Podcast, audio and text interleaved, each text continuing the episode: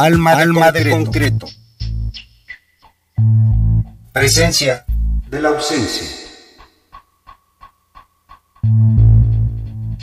Víctor Guerra, El cantor del pueblo, disco 2 de octubre, Tlatelolco hasta siempre, 1998.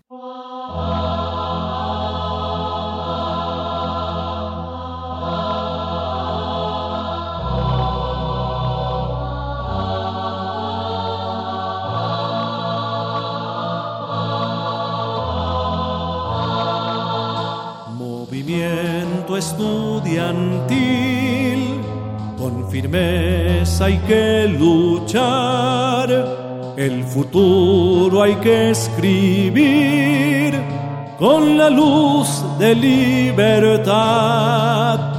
Estudiante compañero, debemos de recordar 2 de octubre, Tlatelolco, hasta siempre vivirá.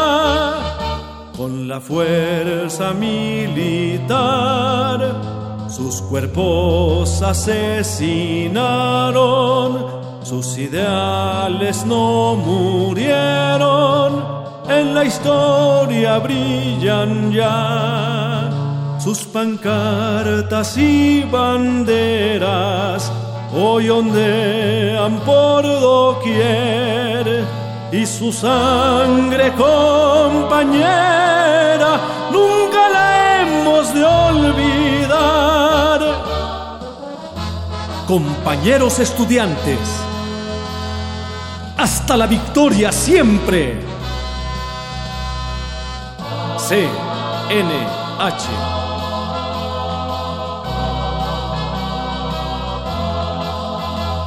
movimiento estudiantil, con firmeza hay que luchar, el futuro hay que escribir con la luz de libertad.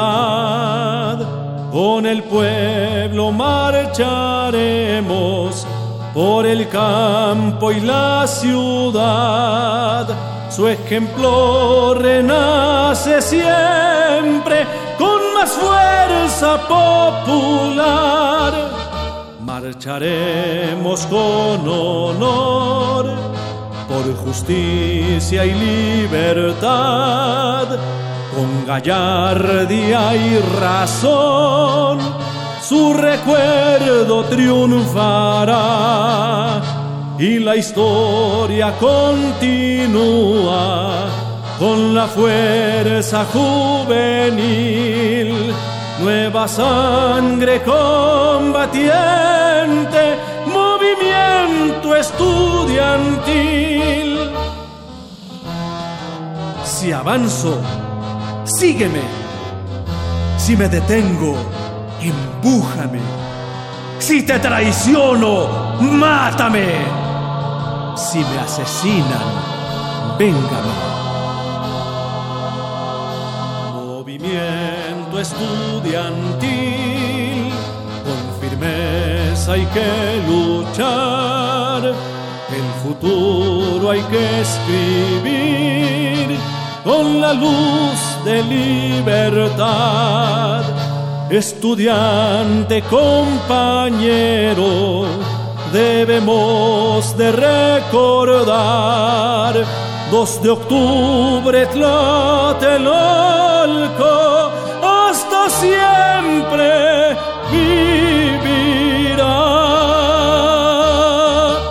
¿Cómo están? Bienvenidos una vez más a este espacio de Alma de Concreto que domingo a domingo tenemos a bien aparecer y gracias a su favor y a su escucha, el día de hoy les vamos a presentar a un cantante que no deja de cantar la canción de protesta. Tiene una frase que él dice, seguiré luchando por la canción de protesta, quiero dejar testimonio en las nuevas generaciones de la represión de los sesentas, quiero contribuir al proceso de concientización. Esto es Víctor Guerra y le damos la bienvenida. Víctor, bienvenido, buenas noches. Buenas noches, estamos aquí muy agradecidos por la invitación que nos haces.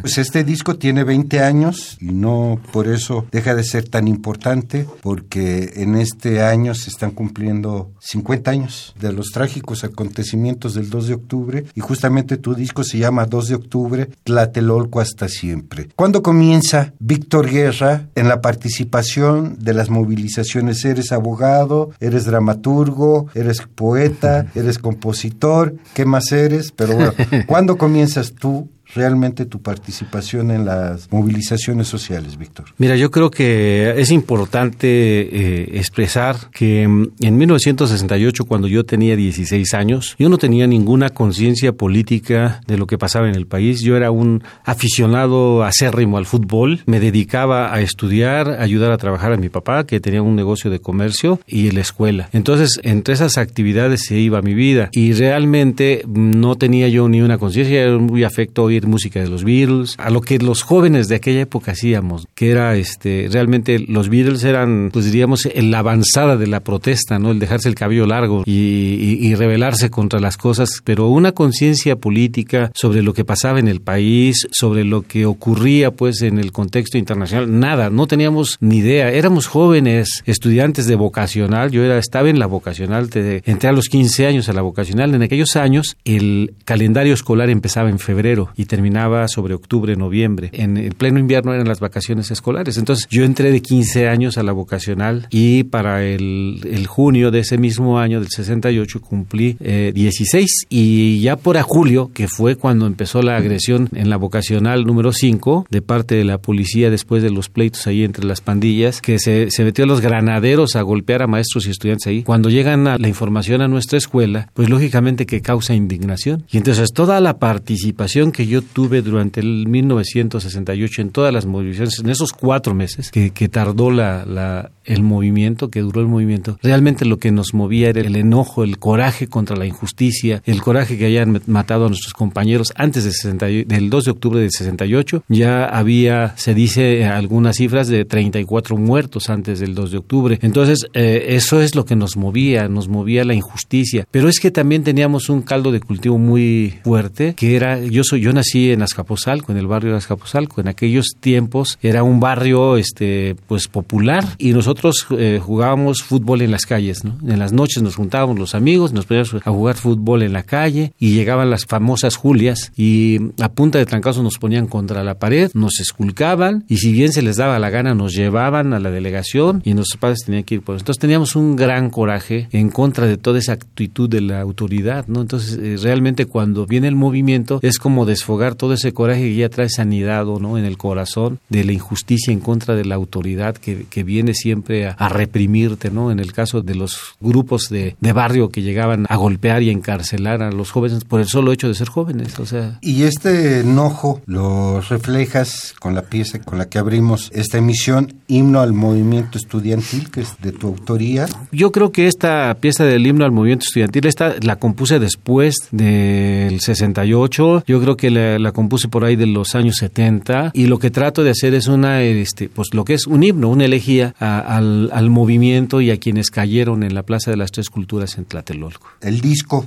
que estamos ofreciéndoles a ustedes que tiene 20 años de haber sido concebido y creado por Víctor Guerra, 2 de octubre, Tlatelolco hasta siempre, haces un repasón por los acontecimientos de las diversas fechas, a partir de julio comienza la movilización que se da toda esta golpiza, haces también una remembranza de muchos autores que escriben sobre el 68 en el disco y recuperas muchas piezas musicales que han quedado dentro del memorial del 68. ¿Qué te impulsó? Dices que había un enojo, pero ¿qué te impulsó ya tomar una determinación y decir, soy de esta movilización social, soy hijo del 68? Bueno, lo que pasa es que ya con el paso del tiempo este, me tocó estar en la represión del 10 de junio también en, en San Cosme, el Jueves de Corpus, sí. Y a través del teatro, lo curioso es que yo dejé, por órdenes de mi padre, tuve que dejar la, la, vocacional porque él tenía mucho miedo ya después de lo del 2 de octubre, de todo lo que pasaba. Y entonces, a través del teatro, estudié, me fui a la escuela de teatro, a la Andrés Soler, en donde estudié actuación y formé un grupo de teatro con varios compañeros. Y entonces, sin querer, caímos a ir a las distintas escuelas de Politécnico y de la universidad a leer poesía de León Felipe, de Miguel Hernández, de Pablo Neruda. Y entonces a través del contacto con los jóvenes estudiantes de los comités de lucha, empezamos ya a comprometernos más con los textos, con las cuestiones de la literatura y de la dramaturgia y empezamos a hacer música, o sea, empezamos a cantar eh, la canción de protesta por conocimiento y por la obra y gracia de José de Molina, que fue un hombre que influyó en toda mi generación con toda la música y que todos quienes escuchábamos a José de Molina en esos años 70, en el, en el 68, yo, yo lo escuché en CEU, en el famoso festival que hubo allí en la explanada de CEU, y eso pues lógicamente que sí te abre una perspectiva porque escuchar a parir madres latinas, que era su himno que tenía ya desde antes, este realmente viene a ser una canción que te motiva a, tratar de entender la realidad en que vives, ¿no? Ah, fue a través del teatro que ingresamos a, la acción estudiantil política, diríamos así, y bueno, pues se culmina con la creación del CLETA UNAM, que el Centro de Experimentación Teatral Artística de la UNAM, que así nos hicimos nombrar en 1973, cuando se toma el foro isabelino y se crea esta organización teatral que también hasta la fecha sigue vigente y que anda por ahí. Y entonces fue el proceso de concientización, pero ese proceso de concientización te va llevando también a través del teatro. Ahí hicimos mucho, ahí empecé la canción política, por eso cumplo 45 años de estar cantando este, estas canciones, porque como Víctor Guerra, porque en, 68 propiamente pues yo era un estudiante que apenas aprendía la guitarra, apenas empezaba a hacer mis, mis primeras cosas, pero yo cantaba cosas románticas. Pero ya con el 68 empezamos a cantar pues lo que el movimiento cantaba, el cambiarle la letra a las canciones, empezar a cantar. Y te convertiste en un romanticista.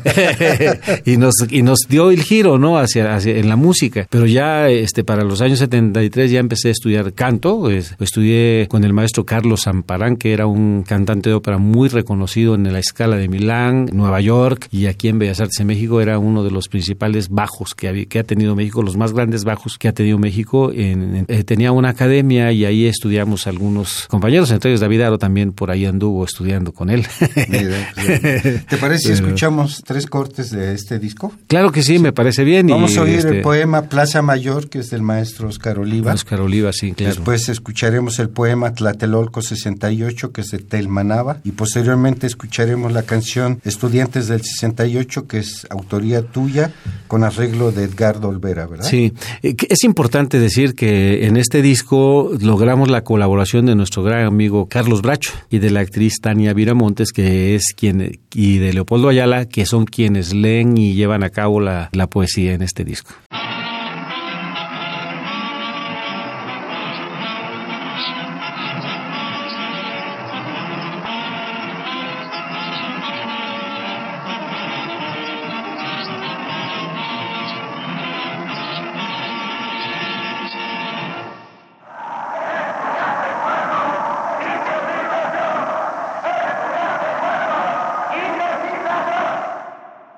La plaza mayor de la Ciudad de México, de lo que fui, no tengo sino estas marcas crueles.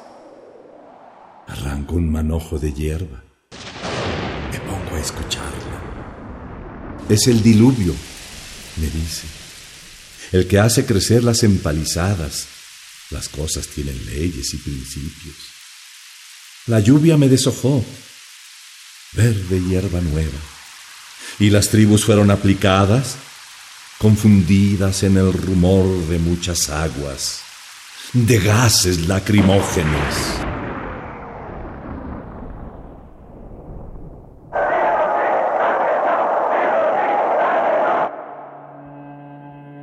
Es preciso decirlo todo, porque la lluvia pertinaz y el tiempo de los niños sobre los verdes prados nuevamente podrían lograr que alguien olvide. Nosotros no. Tlatelolco es una pequeña ciudad aterrada que busca el nombre de sus muertos. Los sobrevivientes no terminan de iniciar el éxodo. Nada perdonaremos. Rechazamos todo intento de justificación.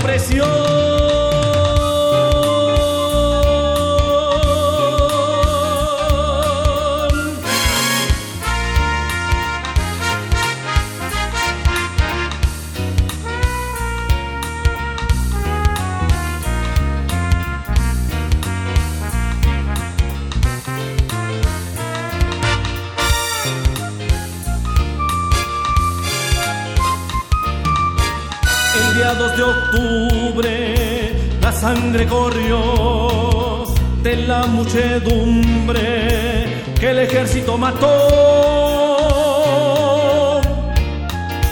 Hirieron a muchos, cientos a prisión, otros desterrados y sigue la represión.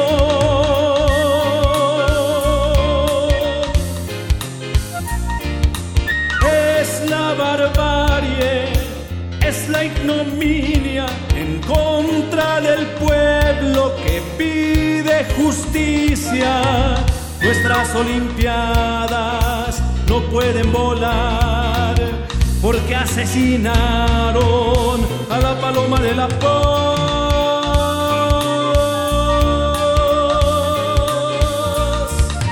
Todos unidos con los estudiantes queremos justicia y no amor y paz.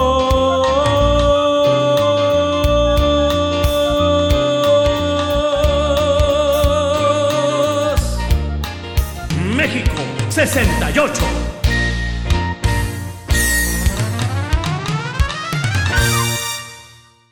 Acabamos de escuchar Estudiantes del 68 de Víctor Guerra en el arreglo de Edgar Olvera. Anteriormente oímos el poema Tlatelolcos 68 de Telmanaba y anteriormente el poema Plaza Mayor del maestro Oscar Oliva. Y les recordamos, estamos platicando con el maestro Víctor Guerra, el abogado, no sé si de causas perdidas, pero bueno, sigues vivo y sigues Seguimos, acti- se- activo, seguimos aquí. activo en el apoyo a causas sociales y él continúa pues promoviendo su actividad artística. Víctor, comentabas en el anterior bloque de entrevista, tu interés iba por otra parte, que los acontecimientos te marcaron un derrotero, te convertiste en un activista. Bueno, mira, en el 68, este, como te comentaba, éramos jóvenes estudiantes y cuando ya se declaró la huelga general en las escuelas del Politécnico el día 29 de agosto, entonces eh, se formaron brigadas estudiantiles que lo que teníamos como objeto era ir a mm, repartir volantes, dando información sobre el movimiento estudiantil y a recolectar con botes este dinero para seguir reproduciendo la propaganda Los del movimiento, ¿no? Los mimeógrafos, sí. Aprendimos a usar el mimeógrafo, aprendimos a picar un stencil, aprendimos a hacer carteles de, en, en bastidores con papel ulano y recortados con, con cuchillas o con este, los exactos que se llamaban, hacer las figuras y recortarlas y después imprimirlas, ¿no? Toda esa labor, hacer las mantas, ¿no? Que, que se llevaban a la manifestación, toda esa la labor que nosotros realizábamos en la escuela, en, eh, durante las guardias y durante el movimiento, y desde luego nuestra principal actividad era ir al pueblo. Cerca de la escuela donde yo estuve, que estaba en Avenida Las Granjas, ahí en Ferrería, está la zona industrial de un lado, la zona industrial de Vallejo, y del otro lado está la zona industrial de Azcapotzalco. Está una zona más grande, ahora ya ha disminuido mucho, pero está la zona de la industrial San Antonio, en donde está la Cuétara. Y un montón de, de fábricas de galletas ahí, y algunas industrias también también. Entonces nosotros lo que hacíamos era ir a las zonas fabriles a la hora de salida, que era a las 3 de la tarde más o menos, y en la noche a las 9 de la noche, 7, 8, 9 de la noche, a repartir volantes. Ahí improvisábamos, empezábamos a, empezamos a aprender a hacer oratoria en la calle, en los camiones, eh, en las afuera de las fábricas o en los mercados por las mañanas, ¿no? Y las corretizas pues no se hacían esperar. O sea, en cuanto eh, empezábamos a hacer la repartición de volantes y hablar con los obreros, no tardaba ni 10 minutos en que empezaban a llegar las y córrele, ¿no? Y correrle a la escuela, esconderte en la escuela porque no había otra. Porque eh, si te agarraban, te golpeaban o te llevaban a la delegación y lógicamente pues era la forma en que el gobierno reprimía esas brigadas en toda la ciudad, golpes y macanazos por todos lados para disolver las, las brigadas, ¿no? Que fue una de las principales actividades del movimiento 68 que le dio fuerza. Yo creo que sin las brigadas estudiantiles el movimiento no hubiera tenido la fuerza que tuvo, porque había como dos instancias de organización, las brigadas y había una coordinación de brigadas en cada escuela, de brigadas de todas las escuelas. Entonces era como una segunda dirección del movimiento, por eso es que no podían tan fácil destruirlo, porque eh, aunque estaba el Consejo Nacional de Huelga, el Consejo Nacional de Huelga era el órgano deliberador y el que daba la directriz, diríamos, al movimiento, pero eso se articulaba a través de las brigadas estudiantiles en cada escuela. Entonces eso es lo que le dio fuerza total y mi actividad como activista fue esa, andar en las brigadas, o sea, yo digo que en el 68 hubo dos clases de, de participantes, ¿no? Quienes eran dirigentes o quienes fueron los que integraron el Consejo Nacional de Huelga y los brigadistas. Y ser brigadista, pues realmente para mí, yo creo que me cayó este el concepto de brigadista muy pronto, ya por los años este, del 68, los primeros meses, saber que ser brigadista era como un orgullo, una verdadera distinción, ser parte de una brigada estudiantil que andaba comunicándole al pueblo lo que pasaba en el movimiento. Se habla de que todo comenzó con la pelea entre dos pandillas, asusaron a la población estudiantil a confrontarse, después la reacción de la policía. ¿Pero qué fue lo que realmente tú observaste que se transformó en un movimiento político social? Yo creo que lo más importante que ocurrió es que el día 26 de julio en la Alameda se desarrollaba un mitin de apoyo a Cuba y ese mismo día se había convocado por parte de la FENET, pues la organización estudiantil técnicos. Porra, son porros, porros, porros, porque tenían que hacer algo porque si no perdían legitimidad respecto a lo que había sucedido en la vocacional número 5. Entonces ellos convocan a una protesta de la ciudadela para marchar hacia el casco de Santo Tomás. Pero cuando se llega al casco de Santo Tomás, muchos ya no quisieron este, quedarse y conformarse, o muchos no quisimos conformarnos con quedarnos ahí, y decidimos irnos hacia el Zócalo para que la protesta verdaderamente tuviera un, una trascendencia. Pero cuando pasamos incluso por el hemiciclo a Juárez, pasó la columna, y los del hemiciclo a Juárez pues no querían juntarse con, con la marcha, ¿no? Porque pues como que eran por el tipo de organización que había convocado, ¿no? Pero pues ahí se soltó el zafarrancho y cuando se va entrando hacia el Zócalo, los estudiantes de Politécnico se, salta, se sueltan la golpiza, los granaderos empiezan a reprimir fuertemente y empiezan a no replegar. a la FED. Sí, a la FENET. A la FENET. Sí, a los estudiantes que nos, más bien los estudiantes que nos separamos de la FENET y que decidimos ir por otro lado. La policía ataca a los estudiantes politécnicos y los repliega hacia la, hacia la Alameda y arremete contra los que están en la Alameda que estaban celebrando su propiedad, pero no se quedó en eso, sino que hubo, empezó a haber confrontaciones por todo el centro histórico y empezaron a agredir a todos los estudiantes que salían de la preparatoria 1 y 3 que están ahí en San Ildefonso, en del Carmen, Primo Verdad, ahí toda esa zona era de escuelas. Y entonces van saliendo de las escuelas y los atacan. Y entonces se suelta una golpiza indiscriminada por toda la ciudad. Y entonces la preparatoria 1 y 3, que es el mismo edificio, era uno en la mañana y tres en la tarde, ahí se resguardan los estudiantes universitarios básicamente y empiezan a, a hacer barricadas con camiones, ¿no? Pero como no se detenían, pues lo incendiaron los camiones, empezaron a hacer eso y entonces cuando viene el bazucazo. Entonces, realmente este escenario de conflicto, de un fuerte enfrentamiento entre policías y estudiantes, y estudiantes que además ni la debían ni la temían. Pero que no era ideológico. Que no era ideológico político. ni político, ¿no? no Entonces, el asunto es que, en mi opinión, el movimiento cobra una dimensión cuando en la asamblea que se hace en el Instituto Politécnico Nacional, en la Facultad de Economía, los compañeros de Economía junto con otras escuelas que se estaban reuniendo ahí, había un festival que, por cierto, lo estaba cantando cantando doña Judith Reyes, una de las grandes compositoras de la música política en México. Entonces, en, el acto en donde ella está cantando, se, se convierte en asamblea y allí empiezan a tomar acuerdos. Y el primer acuerdo es emplazar a huelga o iniciar la huelga al siguiente lunes, porque eso fue por el viernes y el lunes el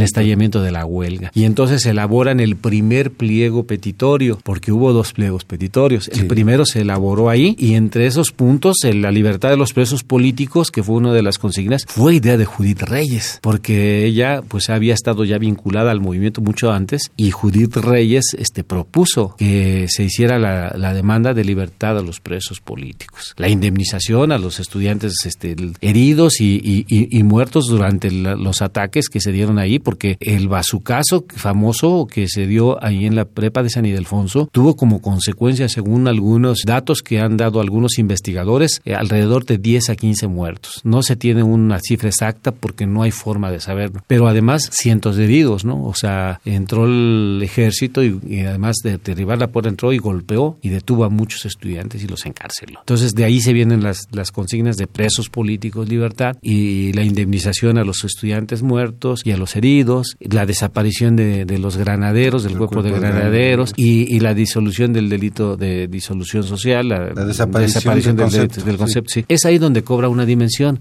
porque estamos hablando del día 29-30. Viene la cuestión de Barro Sierra, la convocatoria por la violación a la autonomía. Entonces se está dimensionando realmente ya en el plano político lo que es el movimiento estudiantil. O sea, de una gresca porril a, un, a una represión de la policía indiscriminada en las calles de la Ciudad de México, en el centro de la Ciudad de México, a la protesta que encabeza el ingeniero Barro Sierra, Javier Barro Sierra, que además viene todo el conjunto de maestros y funcionarios de la universidad encabezando. Entonces, esta, esta manifestación yo creo que le dio legitimidad muy importante al movimiento estudiantil. Políticamente hablando. Políticamente hablando, porque es el rector de la Universidad Nacional Autónoma de México, pone la bandera media asta y convoca una manifestación para el respeto a la autonomía universitaria. Inédito en toda la historia de los funcionarios mexicanos, que nadie ha tenido el valor, excepto el ingeniero Barro Sierra, de oponerse al gobierno en turno siendo funcionario. Eso es algo muy importante y es donde se dimensiona políticamente. Y también, en respuesta a esto, también se lanza la, la manifestación del 5 de agosto que va de Zacatenco hacia el casco de Santo Tomás, al carrillón donde estuvo eh, el antiguo internado del Politécnico, que fue desalojado también por el ejército, ahí del año 58. Es un lugar simbólico. Y ahí se forma ya el pliego petitorio y se le da al gobierno 72 horas para que responda. Entonces eso también es emplazamiento que hace el movimiento estudiantil para que el gobierno responda a un pliego petitorio. Yo creo que le da también una dimensión política que es lo que hace que se dispare, se potencialice el movimiento hacia toda la sociedad mexicana. Más cortes del disco. Poema No consta en actas de Juan Bañuelos. ¿Quién lo interpreta? Carlos Bracho. Y posteriormente vamos a escuchar Un lugar, que su autoría es de Javier Sánchez y la interpretan Los Nacos. Los Nacos. Les recordamos que estamos hablando con Víctor Guerra, activista, dramaturgo, compositor. 2 de octubre, Tlatelolco, hasta siempre.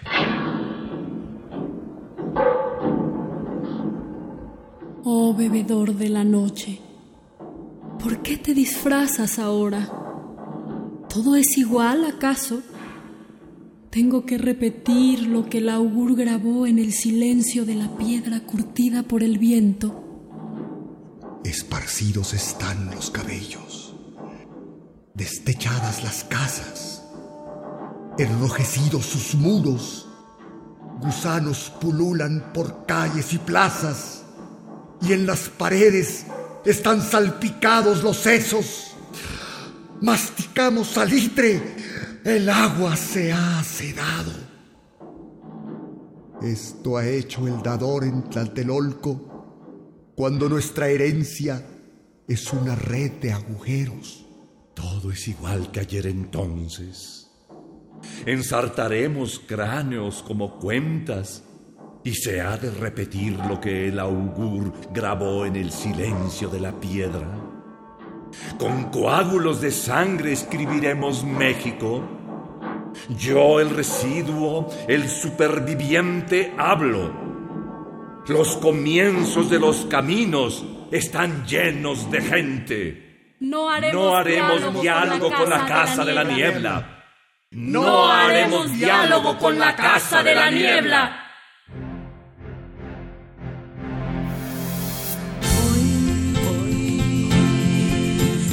sozinho.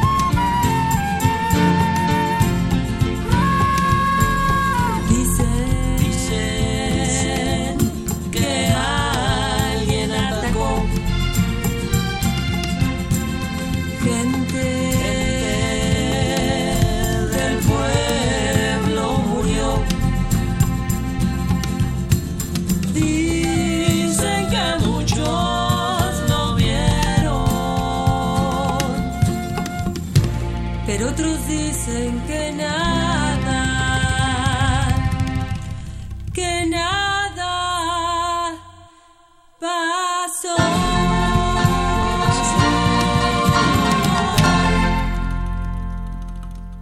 Hemos escuchado esta última pieza, Un lugar, de la autoría de Javier Sánchez en la interpretación de Los Nacos. Anteriormente escuchamos el poema No consta en actas de Juan Bañuelos, interpretado por Carlos Bracho. Y les recordamos, nuestra plática es con Víctor Guerra, de su disco 2 de octubre, Tlatelolco hasta siempre, un disco editado en 1998. Víctor, el trabajo que se realizó en esta construcción de este disco trabajo que presentaste hace 20 años, ¿qué tan actual resulta en el 2018? Mira, yo creo que una de las cosas que el derecho internacional y el derecho nacional respecto de las víctimas de los delitos de lesa humanidad, como lo puede ser el genocidio del 2 de octubre, que eso ya está clasificado así eh, por parte de tribunales mexicanos, está establecido que fue un genocidio. Sí, está reconocido está claro, Claro, sí, está reconocido como genocidio por el Tribunal Segundo, el Tribunal Segundo Unitario de Circuito y por el Quinto Tribunal Colegiado de Circuito. Entonces, ¿Y por qué no ha pasado nada? Porque según lo que dice en la sentencia, en el caso del 2 de octubre, dice que a pesar de que hay muchos testimonios y, pruebas fehacientes de que fue un genocidio, dice que no hay ningún testigo que diga que Luis Echeverría Álvarez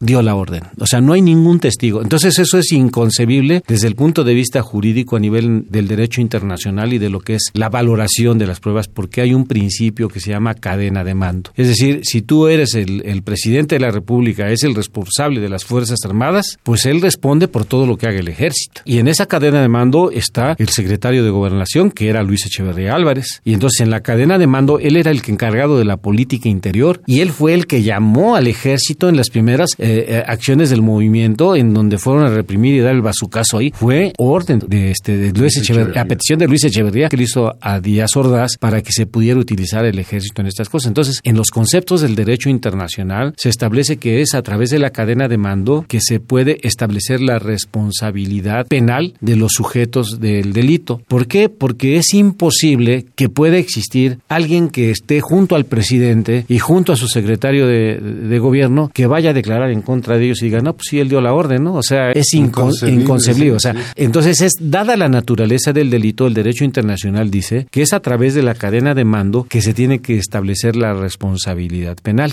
El segundo tribunal unitario de circuito, efectivamente, efectivamente dijo que fue a través de esa cadena de mando que establecía la responsabilidad penal, pero el quinto tribunal colegiado este dijo, "No, es que no hay pruebas directas, entonces no lo podemos condenar." Entonces este no lo podemos sujetar al, procedimiento. Y entonces se le deja a Luis Echeverría en libertad por falta de elementos para procesar con las reservas de ley, lo que significa que todavía puede ser enjuiciado. Nosotros estamos ahorita, yo estoy preparando directamente como abogado del Comité 68, estoy preparando ahorita un recurso que es un amparo en contra de la inacción de la Procuraduría General de la República por no seguir las investigaciones porque es un delito de lesa humanidad que tiene que ser castigado. Entonces es inconcebible que haya una inacción de parte de la autoridad judicial que no realice las investigaciones necesarias para poder establecer las responsabilidades penales. Pero además hay 52 averiguaciones previas que generó la Fiscalía Especializada en Movimientos Políticos y Sociales del pasado, la famosa FEMOSP, que se creó en el sexenio de, Fox y que fue desaparecida el último día del mandato de Calderón, porque ya había 52 averiguaciones previas que iban en contra de funcionarios de alto nivel de los gobiernos de Echeverría y de Díaz Ordaz y que iban en contra de jefes militares. Y entonces desaparece la fiscalía y todos los procesos se detienen. Entonces estamos por iniciar un juicio de amparo para que la Procuraduría se mueva, ¿no? Pero creo que ya me desvié de la pregunta.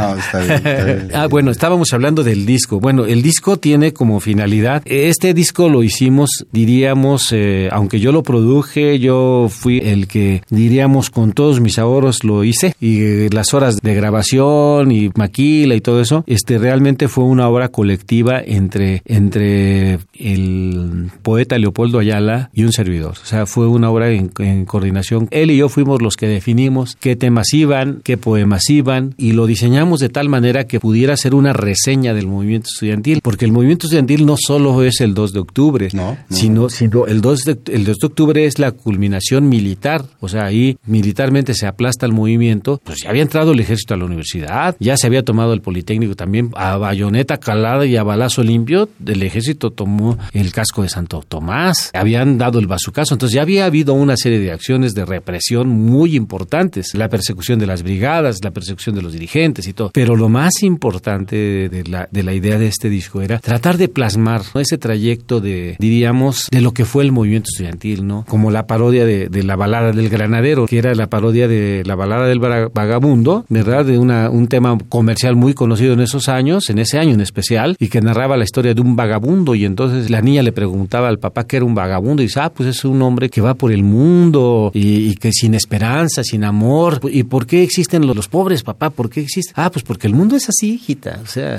o sea no, te No, no. Y entonces el movimiento estudiantil le cambia la letra y a través de los nacos, que es quien ha conservado este tema, pues es una parte de la algarabía que existía en, en aquellos años, ¿no? La parte festiva también del movimiento, ¿no? Porque, como te digo, llegar a, participar en una manifestación y, siendo joven y, después de estar reprimido y con la este, opresión de la policía y todo, llegas a una manifestación y puedes expresar tu necesidad de libertad, de libertad de expresión y es algo muy profundo que nos conmovió a todos de tal manera que a veces llegábamos con los lágrimas en los ojos al zócalo, llegábamos y llegamos y con una alegría y unas lágrimas de alegría terribles, ¿no? De poder estar a pesar de la represión. Y por eso los perros disfrazados con sus mantas o sus camisetas con el CNH, ¿no? Letras, las siglas del CNH. Y por eso toda la gráfica que hay ahí de, los granaderos y, y, vacuna su granadero y toda esa parte festiva es muy importante en el movimiento también. ¿Vamos con más música? Claro que sí. Vamos a escuchar justamente la carta de una madre a su hijo granadero de Ismael Colmenares. Posteriormente oiremos la balada justamente del granadero de Ismael Colmenares, interpretada por los Nacos, y posteriormente poema Avenida Juárez o Mi País de Efraín Huerta. Carlos Bracho y Tania Viramont son los que van diciendo toda la lectura. Lo, importante de la, de la carta, de la carta es que en aquellos años había un grupo criminal que se llamaba las Poquianchis, que trataban jovencitas y las metían a la, prostitución. Y que las mataban. Y las mataban, así es. Entonces, esa carta,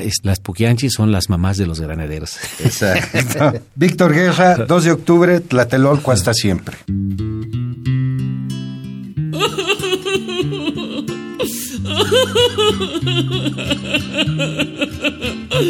Ay, acabo de enterarme por medio de la prensa de tus últimas hazañas. Es verdaderamente conmovedor el saber que tú, querido hijo, nacido de mis sagradas entretelas, hayas entregado tu vida para beneficio de la patria de una manera tan desinteresada. No sabes el susto que me llevé al observar en los diarios. Pensé en los graves problemas y peligros en los que te viste inmiscuido. Todo por el amor a Gustavo Díaz Ordaz. Los salvajes estudiantes pudieron haber maltratado con su cabezota tu bonito fusil. Tengo entendido que algunos son tan brutos que son capaces de estrellar su carota contra tu macanita que con tanto cariño cuidas. Si no fuera por tu padre que junto con la banda del Chucky fue devorado por los tiburones al tratar de escapar de las Islas Marías, en estos momentos correría a felicitarte. Sin embargo, creo que desde el infierno ha de estar observando tu depravada conducta y desde allá abogará ante todos los diablos para que te cuiden en tu peligrosa profesión. Esperando sigas matando con igual saña a estudiantes, maestros, trabajadores, campesinos y metiches.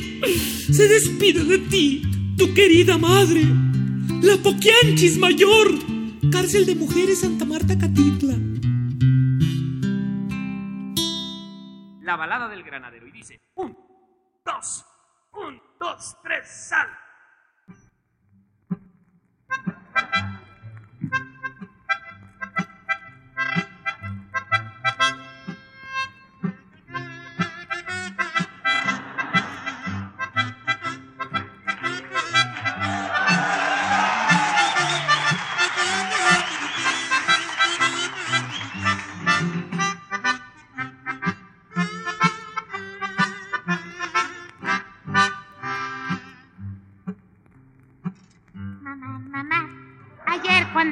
Le pregunté a un hombre que golpeaba, ¿quién es usted?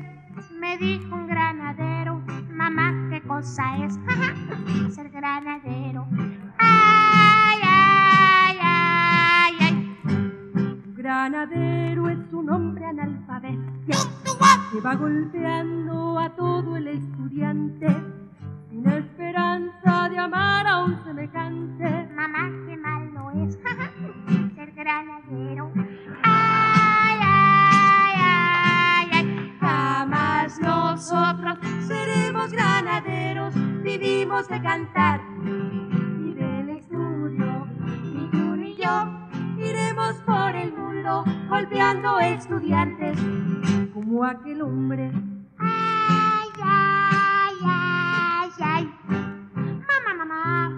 Mamá, mamá, ¿por qué Dios nos ha dado un mal sistema a todo el mexicano?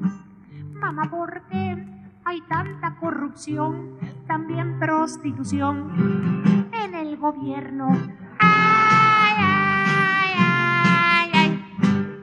Escucha, hijito, no cantes esas cosas. ¿Tú por qué? Porque el gobierno tiene muchas orejas. Uy, uy, uy. Sus policías y también con sus racias. Por eso el gobierno. Ay, ay, ay, ay. Jamás nosotros seremos granaderos. Vivimos de cantar y del estudio. Ni tú ni yo iremos por el mundo golpeando estudiantes como aquel hombre.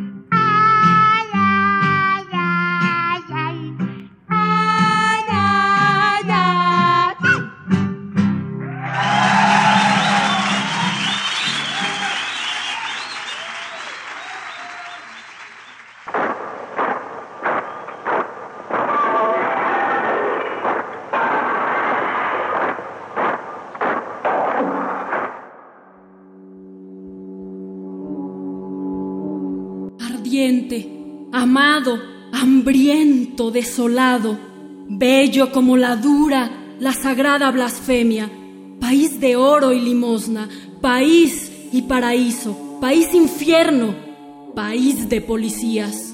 ¿Qué país? ¿Qué territorio vive uno? ¿Dónde la magia del silencio? ¿El llanto del silencio en que todo se ama? No se tiene respeto ni para el aire que se respira, ni para la mujer que se ama tan dulcemente, ni siquiera para el poema que se escribe. pues no hay piedad para la patria. Oh país mexicano, país mío y de nadie. Pobre país de pobres, pobre país de ricos, Siempre más y más pobres. siempre menos es cierto, pero siempre más ricos.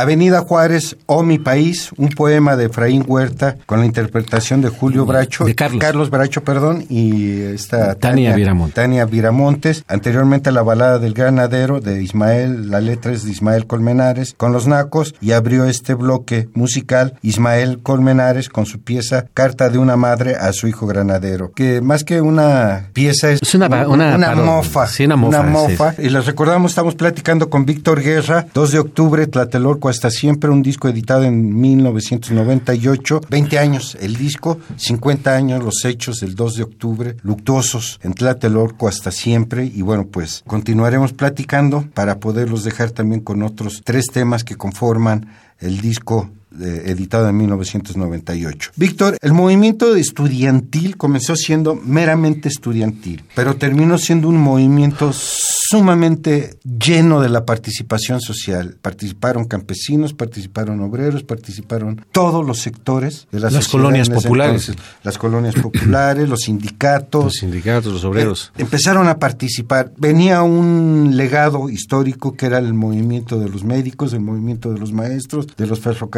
Se traía esa vena, se traía la vena también de la invasión a la Universidad Nicolaita en Michoacán. ¿Cómo fue despertándose esta participación de la gente? Bueno, yo, veo que el, el asunto es que a partir de la manifestación del 13 de agosto, en donde como no dio respuesta el gobierno a los seis puntos del pliego petitorio que se le emplazó, entonces en la universidad y en el Politécnico se formaron este, agrupaciones de padres de familia. Tanto en la universidad como en el Politécnico había mucha, muchos padres de familia que apoyaban a los, a los estudiantes. Y fue, yo estoy seguro que fue a través de esa participación, sobre todo del área politécnica, que era la clase más desfavorecida, diríamos, de pues, los pobres de, la, de estudiantes, ¿no? Estudiantes pobres, porque en la universidad pues iba gente acomodada, ¿no? Y, y todo, pero gente progresista. Pero en- entonces en, en la zona politécnica, pues en los padres de familia que apoyaron el movimiento, pues eran obreros, eran campesinos. Entonces ellos empezaron a ver, y sindicatos tan significativos como el mexicano de electricistas o el sindicato ferrocarrilero, que hay fotos en, en, en- en el mitin del 2 de octubre en Tlatelolco donde se ven ahí las, las, Las manca- mantas. las mantas de ellos, ¿no? Entonces, ¿por qué? Porque el movimiento cobró una legitimidad, porque el país venía decayendo en su economía y había un proyecto económico anterior eh, que era el llamado Milagro Mexicano, en donde México tuvo un desarrollo, un crecimiento de las ciudades, de la industria, de todo eso, pero a costa de qué? A costa de, re- de reprimir y de limitar la La libertad miseria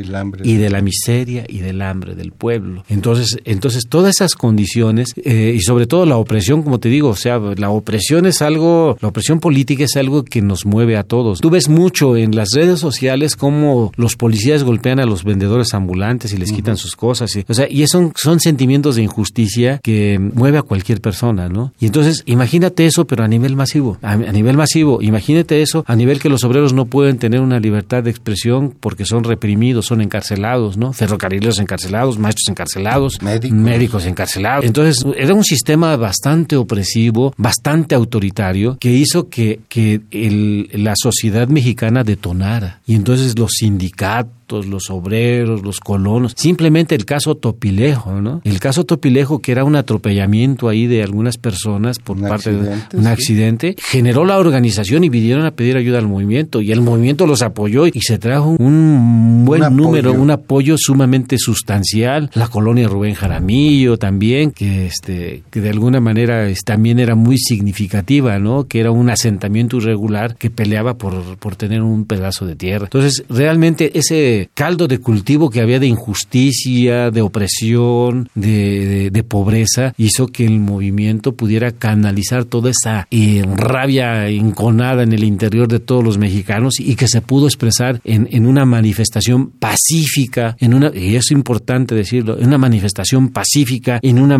en manifestaciones ordenadas, organizadas y bien cuidadas, pues desde el punto de vista de que no había ningún transgredir, no era transgredir, no, no era algo muy organizado con una gran disciplina y un gran respeto a, la sociedad misma, ¿no? Entonces eso creo que fue lo que posibilitó que la sociedad mexicana en su, en su conjunto pudiera tener simpatía, porque muchos no fueron a las marchas, pero todos apoyaban. Víctor, te queremos hacer ahorita otra invitación para otro programa. Es imposible terminar el tema, terminar el disco y te queremos hacer la invitación para realizar otro programa. Claro que sí. Con la, todo gusto. con la otra mitad del disco. Con todo gusto. Vamos a dejar ahorita tres temas musicales, que es un poema Perseguidos en septiembre, que de Leopoldo Ayala justamente editó un libro que se llama Nuestra Verdad. También hace la recopilación de todo el 68. Eh, también tenemos el Instituto Politécnico Nacional, un himno de Judith Reyes, justamente, del ícono que nos acabas de hablar. Y terminaremos este bloque con un discurso que es un reclamo al presidente de una madre de familia en el Zócalo, sucedido el 27 de agosto de 1968. Sí, y platicamos en el siguiente programa de todo lo demás que viene. Claro que sí, con todo gusto. Claro Te agradecemos mucho. Miguel Ángel Ferrín en los controles de grabación de este lado del cristal, Noé Cordero Tapia en la conducción, producción, edición y armado de esta serie. Quédense con Perseguidos en septiembre de Leopoldo Ayala, Instituto Politécnico Nacional de Judith Reyes y el reclamo que le hace una madre de familia en el Zócalo el 27 de agosto de 1968 al presidente Gustavo Díaz Ordaz y nosotros nos escuchamos en el siguiente de la serie también con Víctor Guerra. Gracias, buenas noches. El día es una bandera que empuja mi rostro detrás de los barrotes. Septiembre gravemente enfermo de presos políticos que no cupieron. Septiembre de serpentinas y confeti y gritos y parejas alegres por el zócalo. Septiembre de la misma ropa trasudada y sostenerse de pie. Mexicanos, viva México. Mexicanos, viva México. Mexicanos. ¡Viva México! Gritaron tres veces desde el balcón presidencial.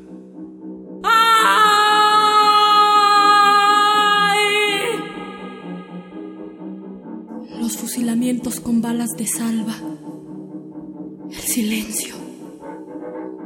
El tocarse otra vez el cuerpo vivo. El pocito reventado, los oídos acabados de morir las sentencias de ser lanzado desde un precipicio, el culatazo de ser arrojado vendado, el golpe bruto en las rocas dos metros abajo, suspensa la circulación tropezando, repentino. ¡Levante las manos! ¡Cara a la pared!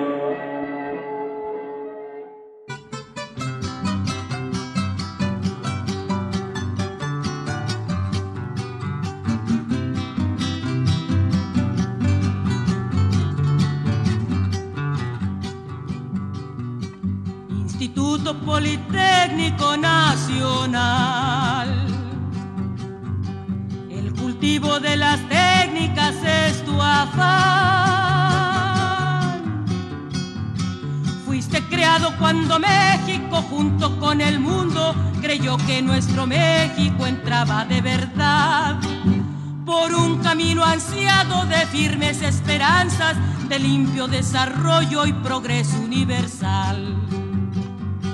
Instituto Politécnico Nacional.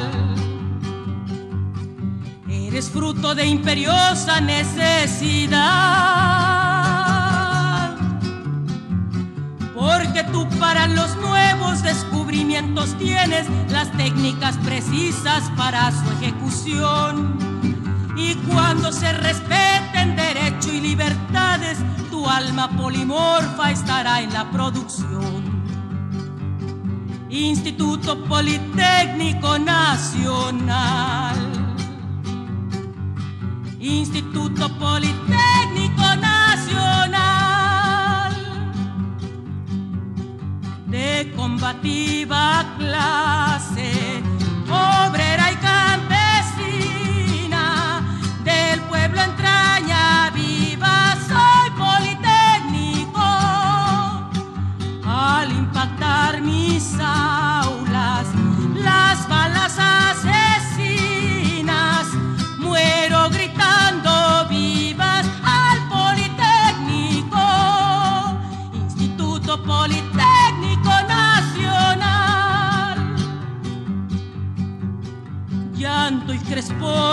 negros, ojos enrojecidos, gloria por los caídos del Politécnico, los que sobrevivieron